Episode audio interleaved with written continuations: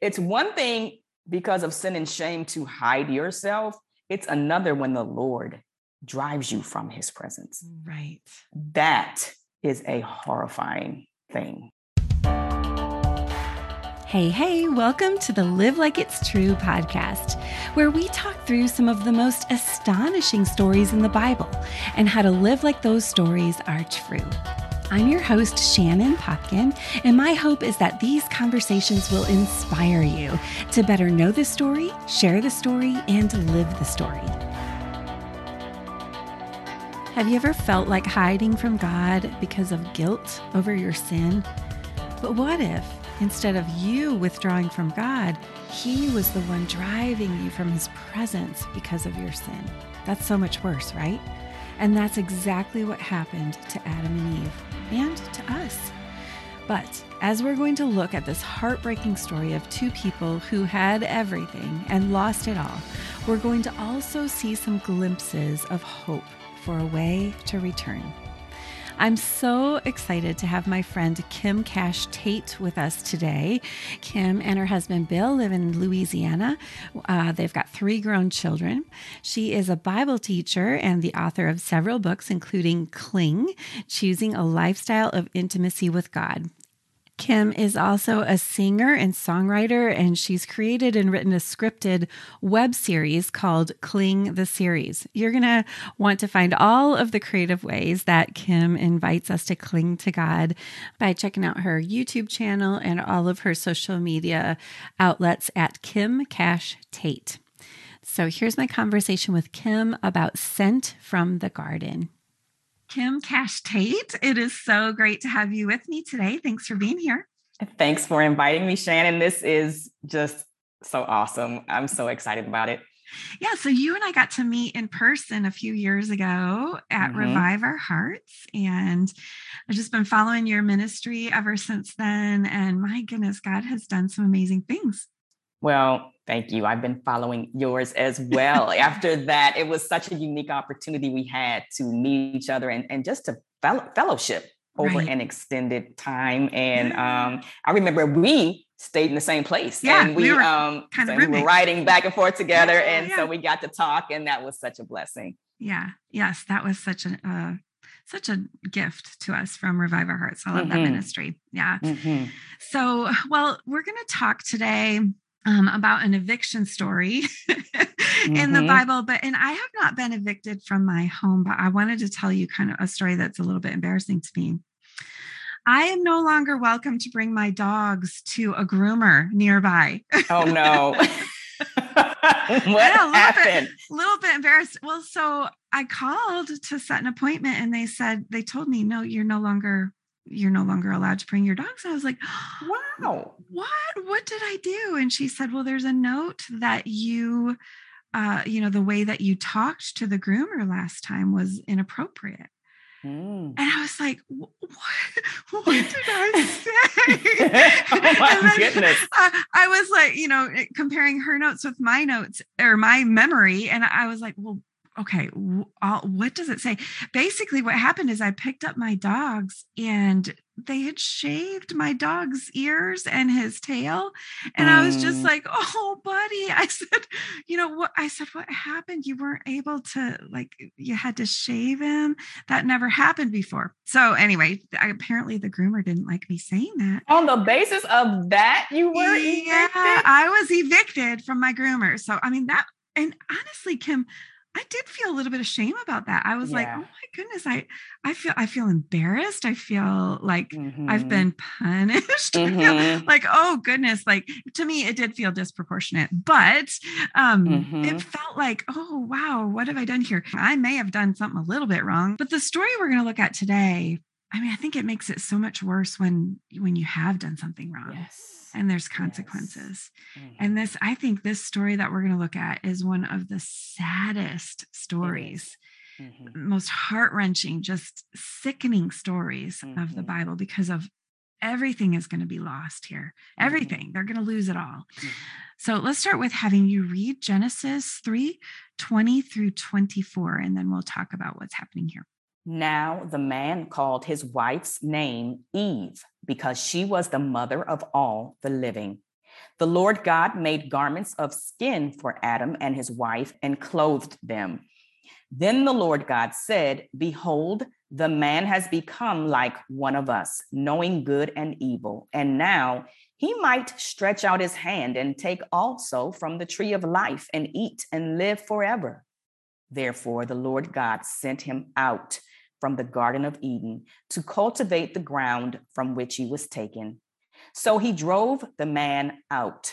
And at the east of the Garden of Eden, he stationed the cherubim and the flaming sword, which turned every direction to guard the way to the tree of life.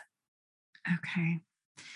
So this is just a devastating text. And, you know, I, I often talk in this podcast, Kim, about how, you know, God could have just given us um, some ways to talk about sin and talk about himself, you know, share his character. But mm-hmm. instead, he gives us a story. Mm-hmm. You know, we get this image of mm-hmm. this perfect couple choosing mm-hmm. to sin. And then we see this is what happens when you sin.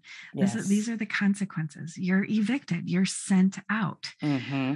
Um and mm-hmm. so so that's you know that's the story that is being told here but i think it's kind of interesting that the first thing so if we were to back up and read uh, the text that comes right after this it's like adam and eve ate the fruit and then god gave them the consequences and then we're going to see them be evicted but right kind of sandwiched in between adam gives his wife a name so i think that's mm-hmm. what, do you, what what do you think is surprising about that what i first of all what i think is interesting is he gives her the name eve and it says because she was the mother of all the living. But at that time, she had not had any children yet. Right. But based on what God had said to them, actually in the curses that he handed down as a right. result of the sin, he said that she would, um, her pain would be great in childbirth. So they knew that was going to come. And in pain, she would bring forth children. And he also gave a hint of the gospel in saying that um, to the serpent, he would put enmity between uh, you and the woman and between your seed and her seed. And he shall bruise you on the head, you shall bruise him on the heel. So Adam heard these things that would be to come, that would come through his wife. And I think it's so interesting that, you know, he and we know he named the animals and there was found no one suitable. And now he gets to name his wife. And he had to believe in what God was saying was to come. And so even though she had no children yet, he believed God. It was it was um, sort of an act of faith on his part it to was. say, yeah, you are the mother of all living. We don't we don't see anything yet, but right. and, and, and isn't that interesting that they because of sin, God had told them if you sin, you will die, but he gives her the name that means life. Yeah and and that is that's just so amazing that even even in this aftermath where everything is blown up in their lives that he would still give her a name that means life right yeah so several things interesting in what you just said first of all like i think if i were reading this story and i did had never read it before mm-hmm. i would expect you know god coming to them in the garden and killing them yes right? yes because yes. he says if you eat the you eat it you will die you will surely die you will surely yes. die like yes. on the day you eat it you will surely die so i mean the fact that he's going to let them physically live mm-hmm. um i mean i think that you know i think this was spiritual death that was taking place and these were the consequences but but then on the day of death he calls her life and, and yes. i agree i think yes. um you know i think this is an act of faith you know what is the definition of faith it's believing something that you cannot see that god mm-hmm. has promised hebrews mm-hmm. 11 you know believing without seeing mm-hmm. um and i think you're right you know she's just they he finds like the silver lining in that yes. curse he finds yes. you know these yes. are all the bad things that are going to happen but yes but finds, that means that that's means right. yeah, there like, will be life. that's right. He's yes. holding on, like, okay, your offspring will crush the serpent. Mm-hmm. That means we're going to have offspring. So, because of that, I'm going to name her Eve. Yes. Uh, and and you know, I think I don't know if all men are like this, but my husband is very forward thinking. Mm-hmm. He does he does not want to dwell in you know, I just want, I kind of want to wallow. I want to, I Yes. want to wallow. I want to just be sick over something that happens. And, Yes. he, and he just wants to move forward. I don't know. Maybe is your husband like that, Kim? He is. Yeah. Yes. Maybe that Yes. is kind of a, a guy thing. I Yeah, I think so. he's he's like, you know what? We can't change the past. What we can do is look forward. yes. We can cling, and I, and that's a word that you use quite a bit. We can cling Yes. to the hope that we have from what God has promised. And that, that's Mm-hmm. do you think that's what he's doing here? I, I do think that's what he's doing. I think, um, and and I also think that how beautiful that as the husband who was tempted into sin, and he even said, "The woman you gave me," Oh, you, right. tried to shift the blame, Yeah. but he is not casting her aside. He doesn't give her a name that. Oh yeah, That would be an awful connotation right. he gives her a name that literally is life and um and so I, I think that says a lot about his character at this point that Yeah. he hasn't given up all hope um that name speaks hope as well as life and i i do i think that he's looking he's looking forward he's you know god he knows that god has cursed them and at this point he knows they've been deceived what the enemy what the serpent said is not the case and Right. so he knows they've been deceived. And but instead of um, just giving up all hope, he is looking forward and he gives her a name that looks forward and with hope and life. I just think I think that's a beautiful picture. That's so cool. I was thinking too today, like um, she's named the mother of all living, but he's not named the father of all living. like there's Mhm. something interesting about that. Like the Mhm. emphasis is on the seed that will come. Yes. Yes. And this isn't, you know, the, the emphasis is not on what Adam and Eve can do to Mhm. rectify the problem. Yes. The emphasis is Yes. on what God is promising through this seed, who, who we know to be Jesus. Like that's what, Mhm. what God has promised here is this seed. Mhm. But even in that, even I mean, they don't understand the fullness the way that you and I do because we have our whole Bible, right? Uh-huh. But they're just clinging on to this one little hope that God has set forward. Yes. This serpent's going to be crushed, and it's going to come through Yes. this seed. yes. And uh, and so, I mean, I just I, I think that's exactly right. There's, there's hope, right? Yes. But right next, but right next to this hope, we have, you know, God making the next part is the Lord God made for Adam and his wife garments of skin, clo- and Mhm. clothed them. Mhm. Where do these where do these clothes come from, and what's surprising about this? Well, so what's what what I think is interesting is that when they first when they sinned and they for the first time knew they were naked, their eyes were opened, they tried to cover themselves and they Mhm. sewed the fig leaves, made themselves loin coverings. And I have to say, those fig leaves, like that was a good choice. Like I have a Yes. fiddle, a fiddly fig, and I mean those are big leaves. You know? That was a good. It was a good Yeah, choice. I can like, let see it- let looking around. for ourselves, That's right. but something to cover us up yeah, but I just, you know, just God in his graciousness. So he made garments of skin. He had to kill an animal to do that. Mhm. And that was the first death. They had not seen an animal killed Mm, ever. right. And so he had to kill an animal. So we're we're for the first time seeing a picture of atonement Mm, where he has he's covering them he's covering their sin but it, it's on the base on the basis of the sacrifice of this animal who did Mhm. nothing wrong they're the ones who sinned but because he wants to cover them and what they tried to do to cover themselves was insufficient just as what we try to do to cover ourselves and to right. atone for anything we've done in ourselves is insufficient. But we see this beautiful picture of God covering their nakedness, their which also is in a spiritual sense their sin. Not to say that um, all was well; they still had to Right. leave the Right. garden. Yeah. But um, but that picture of atonement there, I think, is is beautiful in the midst of their sin. That God is is just gracious and He is merciful and He is loving. Mm. And um, yeah, I just think that's so beautiful. I do too. Yeah. I mean, you know, we we could make a list of God's character traits. Mhm, that he mhm. is gracious and he is just and he is omnipotent you know we we could make those and this story kind of shows us what that means Yes. You yes. know, God is gracious here with yes. these clothes. And then we're going to see his justice here though, because they yes. can't stay. They can't stay. But but let's linger for a moment on his graciousness, mm-hmm. right? Because mm-hmm. they I don't and I don't really understand completely how suddenly after they ate this fruit, their eyes were opened and they understood they were naked. Like I don't all I know is it's just a general consensus that nakedness is not okay right, in public, right. right. My husband and I were driving uh, about a year ago and he just suddenly said, he's looking in the rearview mirror and he said, Shannon, that man has no clothes on. there was a man trying to cross the street and he had no clothes on and the police were chasing wow. him. And you could tell by the way the traffic was stopping all around us and people right. were turning. Like everybody knew this was not uh-huh. okay. No, you know, this, okay. it's not okay. Streaking is not okay.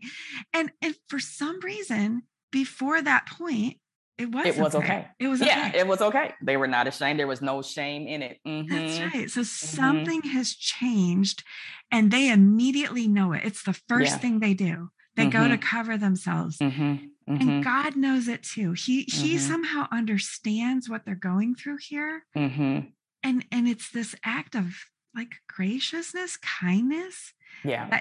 well, yeah, sin, sin changed it. So, you know, yes, they they exactly. believe this lie of, of Satan that you will you will know good and evil. And what they what they found out was they now knew sin and shame, and which is, you know, just the lie of the enemy. You know, you think you're gonna yeah. get one thing when you're yes. tempted, and then what you get is the sin and the shame, and mm. all of a sudden everything is just you're you're naked. Um, which I think is interesting when you read through with the nation of Israel, and um, I believe it's in Jeremiah, where he's talking about their adultery, but he was he's giving a history of how I, I found you and I clothed your mm, nakedness. Yes. And, and and just yeah. like just that he's just a father who cares mm-hmm. and and he wants to take care of us. And I just imagine in these verses in Genesis how his heart was breaking, you know, and then he, and then he sees them trying to cover themselves, yes. which he knows is insufficient. He could have just mm-hmm. sent them out with, you know,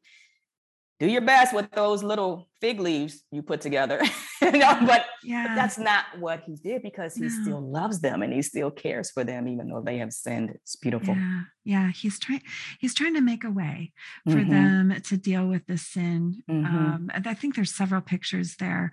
Uh, I remember a story once about. I think I read this in a book, so forgive me that I can't attribute to where it came from. But um, a woman was in a counseling office as a child, and mm-hmm. she had been abused and and the only way that she could tell her story to her counselor was if she would go and hide you know hmm. if she could just wow. go and hide like cover herself and hide and then she could talk hmm. about it and i think you know that's just that's what sin does it causes mm-hmm. us this mm-hmm. shame and this hiding from our creator versus yes. running yes. out to to run into the arms of our daddy like Mm-hmm. We want to pull back. We want to we want to mm-hmm. cower mm-hmm. in shame.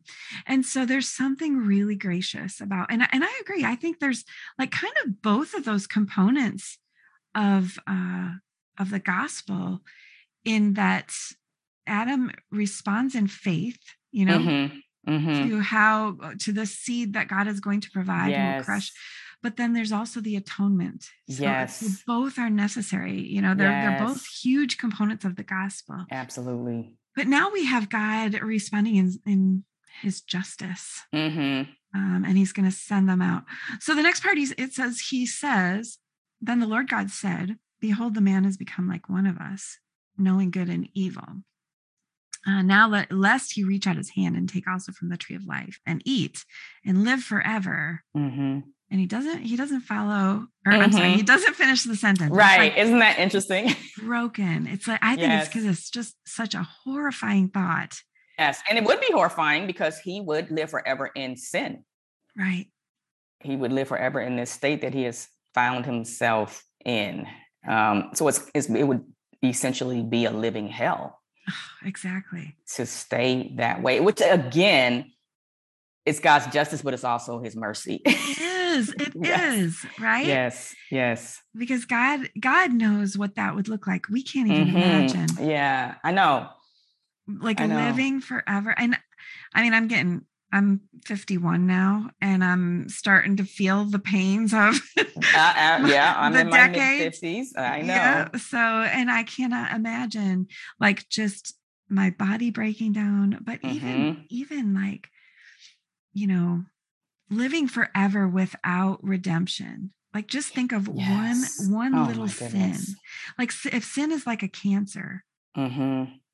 like forever being mm-hmm. eaten alive by sin. I, it's just mm-hmm. a horrifying. It's a horrifying. Yes. Yes. horrifying yes. thought.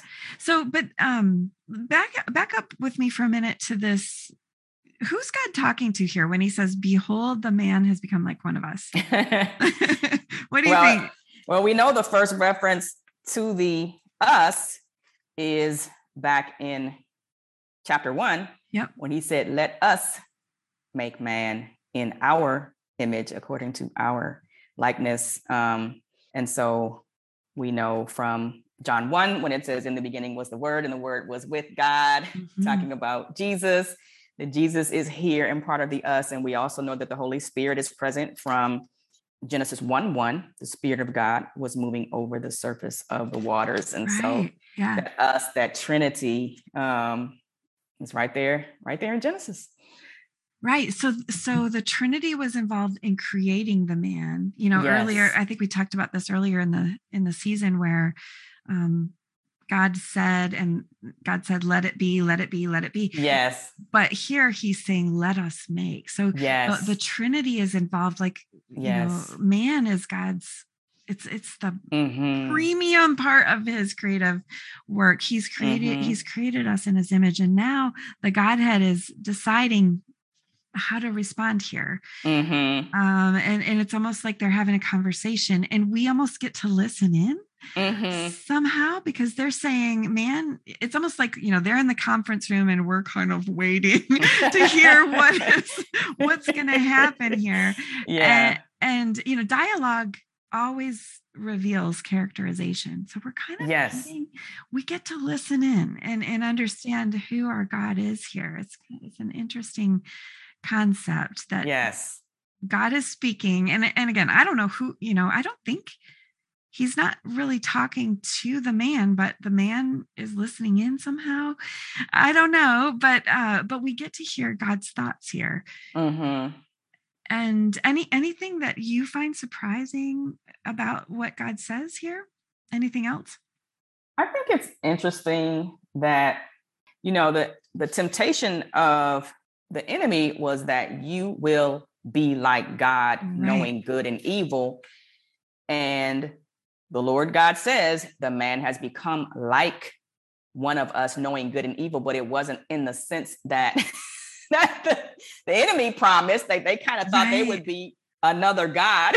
they would have the attributes of God. They would be sort of like right. like the enemy wanted to be yeah. like God. Like, and so he's telling them he found out he couldn't either. but now right. he's telling them they can be like God. Oh, that's um, a good point. Yeah. What do you mean by that? He found out he couldn't either. Well, yes, that he he had said, "I will ascend to the throne. Right. I will be like God," and he Satan. got kicked, Satan, yes. and got kicked out of heaven, and yes. a third of the angels with him. So he found out very quickly. yes, that is not possible. there is only one true and living God. There is none like Him. And so now he turns around and promises. Eve that you can you can be like God. He knew they could right. not because he had found that out. Yeah. And so he, he promises this. But when God says the man has become like one of us, knowing good and evil, we know he doesn't mean he's become, he's there's now a fourth member of the Trinity and right. he's like us. Yeah. But he experientially knows what he didn't before. He now he now mm-hmm. knows evil. He knows the difference between good and evil because of sin that has entered in and so if he if he takes from the tree of life as we were saying before he'll live this way forever mm, um, right yeah i i find that so intriguing i've thought about that before also how you know satan had this temptation to be like god and he was cast down because of his pride but then he approaches adam and eve with the same exact temptation yes. Yes. right so he tries to get them you know he he does not come as a good-hearted neighbor he's not like welcome no. to the neighborhood here's my welcome wagon yeah he, he wants mm-hmm. he, he comes with destruction mm-hmm. and death in mind as and, jesus said there is no truth in him right there's no truth in him mm-hmm. and so uh so he you know he promises this he, i wonder if they almost pictured that they would be like the fourth and fifth part of the Godhead, right, right? You know, we'll right. be like God. What did they think? Yes. And and so this knowledge has destroyed them. In my book, uh, yes. uh, in my book Control Girl, I talked about how Eve thought that her eyes would be open to something, and and they were. What she's seen mm-hmm. is nakedness, like that's what. Mm-hmm. but the, but they so they did see something that they had not seen before. Yes. But it was sort of like looking at a solar eclipse. Mm, yes you know, it blinded them. It blinded them. It, it destroyed them. It destroyed yes. their sight. And so from now on, they're going to look at good and it, it looks like evil to them. They're going to look mm-hmm. at evil and it mm-hmm. looks like good. And everything's going to be muddled and mm-hmm. uh, destroyed. I remember Kim talking to a friend um, whose child had uh, found pornography mm-hmm. on, on a device. Mm-hmm. And the child, I mean, it was just this horrifying moment. Yeah of what the child had stumbled upon. Mm-hmm. Um, it was something, I mean, pornography is something good that has been completely contaminated mm-hmm. with evil. You know, God designed sex to be good mm-hmm. and to be mm-hmm. enjoyed within marriage as something good.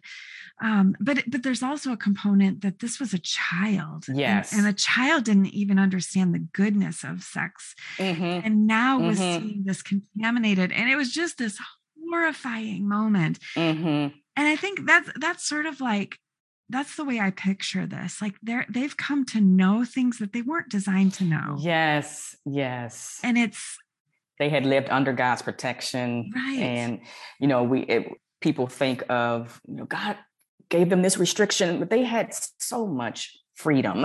Right. so much freedom yes. and he was protecting them from the one thing that he knew would ruin everything right for them and but they had so much freedom and and um to lose everything was, because of that because you because you believe this lie that all that freedom wasn't enough is right one restriction one, one restriction. restriction. yeah and i think it's interesting that this was this tree was called the tree of knowledge of good and evil mm-hmm. like this distinction between good and evil it's only safe when it's kept from us mm, yes and, yes. and, God knows that. He knows. Yes. He knew it would destroy them. Satan mm-hmm. knew it would destroy them. Mm-hmm. Mm-hmm. And, and, here it is destroying and them. Here it is. Right. And here it is. And so it's in God's grace that He doesn't allow them to take from this tree of life. Mm-hmm. In the last part of the Bible, we do see this tree of life again. Yes. Right? Yes. So it's the tree that we will one day eat from. You yeah. Isn't that just amazing? Yeah, that is just gonna, amazing. We're gonna eat this tree, and its its leaves are gonna heal us of anything mm-hmm, you know mm-hmm. that we need healing from, and we're gonna live forever Praise because that we'll have access to this tree. Um, but God doesn't want for Adam and Eve in their state right now to have access to this tree. Right for their own good. Because if that yeah, if they were to live mm. in this state forever, it's just it's too mm. horrifying. Mm-hmm. Um, and so, what does God do? He sends it's in, interesting is it sends him out like the focus is on right adam but we know that it's it's both of them sends him out them out um which as you said at the beginning these last two verses where it says he's the, the last verse he drove him out the man out it's just the most heartbreaking verses Isn't when it? you think about the fellowship they enjoyed mm. with the lord being able to walk in his presence talk with him, and now they have to go out from this place that he had given them to enjoy. Right. It's just it's just so sad. I just can you just picture them leaving? I just can't, I just can't. Uh, I just can't. It's just sad. Do you think I mean the word first it says he sent them out. The Lord mm-hmm. God sent them out from the garden. And then he drove them mm-hmm. out mm-hmm. drove them out. I mean, mm-hmm. I, I had pictured them. Were they clinging to the trees? Were they? and you know what's interesting is right after they sinned in verse 8, they hid themselves from the presence of the Lord, which which I also think is one of the saddest verses mm-hmm. in the Bible that you mm-hmm. actually you you who have enjoyed his presence are now hiding right. from the presence of the Lord. But it's one thing because of sin and shame to hide yourself. It's another when the Lord drives you from his presence. Right. That is a horrifying thing. You know, mm. just you are not allowed to be in my presence mm. anymore. Not the way, not the way we enjoyed fellowship before. You have to leave. That is just heartbreaking. They probably took it for granted. Absolutely right? Just enjoying. That's all they knew. Yeah, enjoying this garden, enjoying paradise. And I mean, God creates us and He creates the world for our enjoyment. So this place had to have been yes fabulous, right? Yes, and, and enjoying uh, their. He planted the garden for them. Yeah, it was like he fashioned it himself for them. Right, and, and, and you know, when the serpent says, "You will, Satan, you will be like God, knowing good and evil." Can you imagine if they had had any hint of you will actually be driven from the presence of God? Right. not only will you not be like God, you will be driven from his presence. mm. he never, he never tells you the truth of That's what right. is going to happen That's right. Um, when you sin. But it's just, it's just a hor- horrible story just a but i think it's a uh, an appropriate story for us absolutely. to see ourselves in right absolutely they were driven out into the wilderness and all of us to some extent we live in that wilderness we're all mm-hmm. longing we're all longing mm-hmm. for this garden where mm-hmm. god lives like we're mm-hmm. that's really the ache in our heart all of the disruption yes. that we feel mm-hmm. there's just this innate longing that we have and you know when i picture god's dwelling place. Sometimes I, I picture a church, but I think maybe a garden is a better image, right? Mm-hmm. Yeah. Things and a sanctuary and birds chirping and water flowing. I mean, I think that's the dwelling that God created for himself. Yeah. And and we are the temple right. of the Holy Spirit. So mm. we we mm. are his dwelling place we are, yeah. um on earth. And and I love that you're right. We we need this story. We need to understand what happened here so that we can appreciate the sacrifice of Jesus on the cross and mm-hmm. as a result being able to come back into his presence and mm. abide in Christ which if we didn't have this narrative and we, if we didn't understand the consequences of sin and shame and being driven from the Lord, we would not appreciate right the sacrifice of Christ and oh, our need for a savior.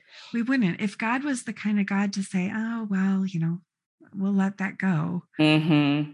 oh, that wouldn't be a good God, would it? No. I mean, obviously no. we know because that's not what God did, and He is the definition of what is good. But um, the story, the way that it unfolds, we're we're learning something about ourselves we're learning something about our god and we're learning mm-hmm. something about what he intends for us mm-hmm. and what mm-hmm. he intends is that there would not be separation yes and so he creates the separation so that we understand we understand what he designed for us in the first place eh, you know if yes um, we we cannot be in his presence in our sin and so they had to be driven out because of yes. their sin um, and then this last part uh, he drove out the man at the mm-hmm. east of mm-hmm. the garden of eden and he placed the the cherubim Mm-hmm. So, an angel with a flaming sword that turned every way to guard the way to the tree of life. I mean, I'd like to see this sword. I know, as well but, as the cherubim. I know, I know. So, what what's surprising about that? What's interesting to you about that? I think it's interesting that whenever we see cherubim, it um the cherubim are always surrounding the throne of God. Um, they were on the Ark of the Covenant. Um, yeah. They were in the temple on either side of the Ark, and and of course in Revelation they are those living creatures that are right by the throne, and they're worshiping the Lord. And so to see the first mention of the cherubim here with the flaming sword guarding the way to the tree of life is just right. Yeah, it's uh, wow. Um, it's just it's just, a, just one of those pictures that you just you just can't even get your head around yeah i wonder if there's a little regret even in these angels being posted. I mean, obviously there's regret because they can't get back into the garden. They're mm-hmm. being driven out, and this mm-hmm. angel is protecting. But originally, God had given Adam the instruction that he was uh, to work and to keep the garden. So, mm-hmm. and, and that word keep is like to protect the garden. And Adam hadn't had not protected it. He right. had allowed the evil one to penetrate, to infiltrate. Mm-hmm. And all was lost and now he's he's sent out and he's told now he's going to work the ground mm-hmm. but he lost that job yes of keeping the garden now this this uh, cherubim, cherubim. is going mm-hmm. to keep it to guard it mm-hmm. i just mm-hmm. oh that kind of makes my heart sick that adam lost that yeah he lost, everything at that point. he lost his job you know I mean, uh, thinking of a, a man who like this is the most important work he could possibly do is keep the garden where God's presence was and he lost his job you know well, i won't say i said he lost everything i won't say that he lost everything because i do believe that he he had his faith at yes. this point. Yeah. Um yeah. praise god. But, praise god. but there are consequences to yeah. sin. Yeah there are consequences. Yeah and i love that you brought up that uh, that cherubim and how he guards the the tabernacle. I read somewhere that um the cherubim guarding the tabernacle were like 15 feet tall and 15 feet wingspan. Like they were huge, mm-hmm. you know, these replicas of mm-hmm. cherubim guarding mm-hmm. God's presence. And I'll bet this angel was pretty big too. Oh my goodness, yes. my goodness. and the sword. With a flame. So you have the cherubim itself but now he also has a flaming sword. Yeah. there, there is nothing getting past and I mean, angel. maybe maybe the cherubim doesn't have eyes on every side of his head, but the flaming sword, it right, it can turn every which way. I mean, I every don't know. Direction. Oh I, my I, I picture it just, you know, moving mm-hmm. to guard the way, and you know, so there's just a somberness here, isn't there? Yes, absolutely. Being driven out, there's no way back. Mm-hmm. You can't get back to what you've lost. You can't. But you know, there's a somberness at the same time as we see the glory of the Lord in giving yes. the gospel in the midst of yes the somberness. We see the gospel, we see his goodness, we see his mercy, and we know that there is hope. We know yeah. that this this serpent Satan who seems to have won and they they are now having to leave the garden he will not have the final word his no, he won't his defeat has already been foretold mm-hmm. in this beginning of Genesis. And so we praise God for revealing that because he didn't even have to reveal that in no. this early in the yeah. Bible. he right. didn't have to reveal that to yeah. Adam and Eve and give them hope um, in the aftermath of their sin. So we we see that glory, we see that hope, and we see the light, but we do see such somberness in um, in what happens to Adam and Eve because we our hearts just break because we know that their lives will not be anything as it happened. Yeah. Yes. So both are true. This is a somber, it's a heart sickening image, but yet hope has been laid out. And there yes. is there is going to be a way back into that garden. There is going to be a way back to that tree of life. Mm-hmm. So, Kim, what uh, false narratives do you think this story corrects? I think one one false narrative is that we can clothe ourselves. Mm. Um, the market is filled with self help books and yeah. um, just earthly wisdom as to how to clothe ourselves, to make ourselves better, to mm-hmm. make our mm-hmm. lives better. Right. Um, even even in the um, Christian market, you know, yeah. of, of, books and and such. Um, But there's nothing that we can do to clothe ourselves. We have to clothe ourselves in Christ. The yeah. Bible tells us, and so I think that um, that that's a false narrative. That this they they tried it, but God in His goodness said this is just not good enough. Let yeah, me those let me leaves, girl. those leaves are not gonna. I, I'm really the only one that can clothe you. And then I will do that for you. yeah. Yeah, exactly. Yeah. You know what? That's a good, that's a good reminder for me because I think, you know, you and I are both authors and speakers. Mm-hmm. And I often have to remind myself, like, wait, this message that you're giving, let's make sure that you're not giving the impression that we can better ourselves. Yes. Yes. Because really, there's on our own, anything we try to add on, it's just filthy rags mm-hmm. in God's mm-hmm. presence. Mm-hmm. Uh, we cannot produce righteousness, but one day our mm-hmm. God will clothe us in the white robes of Christ and mm-hmm. we'll gather at that marriage supper of the Lamb. And so, yeah, I think that's that's really good. Um, any other false narratives you think this corrects? Well, there there's always this false narrative of the God of the Old Testament being so harsh and mm-hmm. hard, mm, and um, and so as we've been saying, on one hand, you could look at this narrative and say, "Oh, he sent them out," and mm-hmm. I mean, wow. And then he puts the cherubim up, and they can't. But mm. this corrects that narrative because we see the mercy of God, we see the mm. grace of God, we see yeah.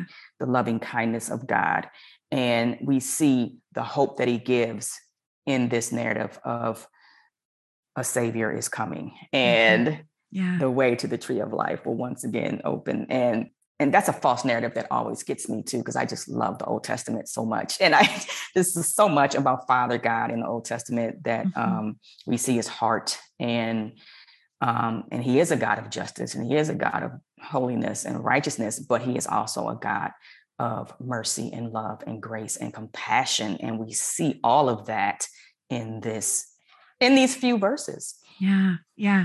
How do you personally see this showing up in your own life when you're seeing god as the one who drives us out not the one who makes a way for us to come back in? I often think about these verses as a reminder of the privilege that we have in christ to mm-hmm. come into his presence. Yes. And I think that we can take that for granted yeah. and not spend time in his word, not spend time in prayer, mm. not spend mm. time in the presence of the Lord. Um, when we have that privilege in Christ. Right. And um, and this this shows like this is what happened with Adam and Eve but that is not our reality in Christ. we yeah. don't we so we sometimes hide ourselves from the presence of the mm, Lord. Right. If if something happens that we might be ashamed of, or we're just thinking, you know, I haven't really been in the word, and then that then the enemy tempts us to just kind of hang back because you know yeah. you you haven't been seeking the Lord, so you know just keep over here, you know, and, yeah. and we we can tend to hide ourselves from the presence of the Lord, mm. but we have the privilege in Christ of clinging to him. Mm. And when I often turn to these verses um, to be reminded of that privilege and that invitation because it doesn't have to be so.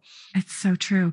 In our uh, Easter series, we talked about how that curtain when jesus died that curtain was split in two and it was a yes. thick curtain and you know what was yes. on that curtain embroidered was the cherubim uh, yes. you know protecting god's presence and so that has been split. There is a way for us yes. to enter God's presence. We don't yes. have to hold back. We don't have to cower in our shame. Yes. When we sin, rather, you know, rather than trying to hide it, mm-hmm. trying to withdraw from Him, run we need to run to him a way Amen. has been made you know the atonement of jesus's blood has taken care of our sin so that we can enter his presence again uh, so any other thoughts on how we can live like this story is true this story that on one hand we've been driven out from God's mm-hmm. presence. We all are living in the wilderness, longing, still longing for the Garden of Eden. But on the other hand, there has been a provision and a way to return to God.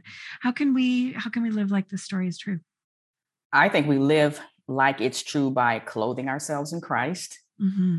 knowing that that He has made that atonement available for us, and we have believed, and we are in Christ, and so clothing ourselves in Christ, allowing Him, as Galatians two twenty says, to to live like we are crucified, and that Christ lives in us in the life that we now live in the flesh we live by faith in him i think we live like it's true by by um, taking that atonement, but making it real by letting Christ live mm-hmm. through us. Yeah. And also, of course, I'm going to say by clinging to the Lord because we can come into his presence and daily have an intimacy with him. They had an intimacy with God in that garden. And we mm-hmm. can live every day with an intimacy with God. We can walk with Him and talk with Him, and we can spend time with Him as they did.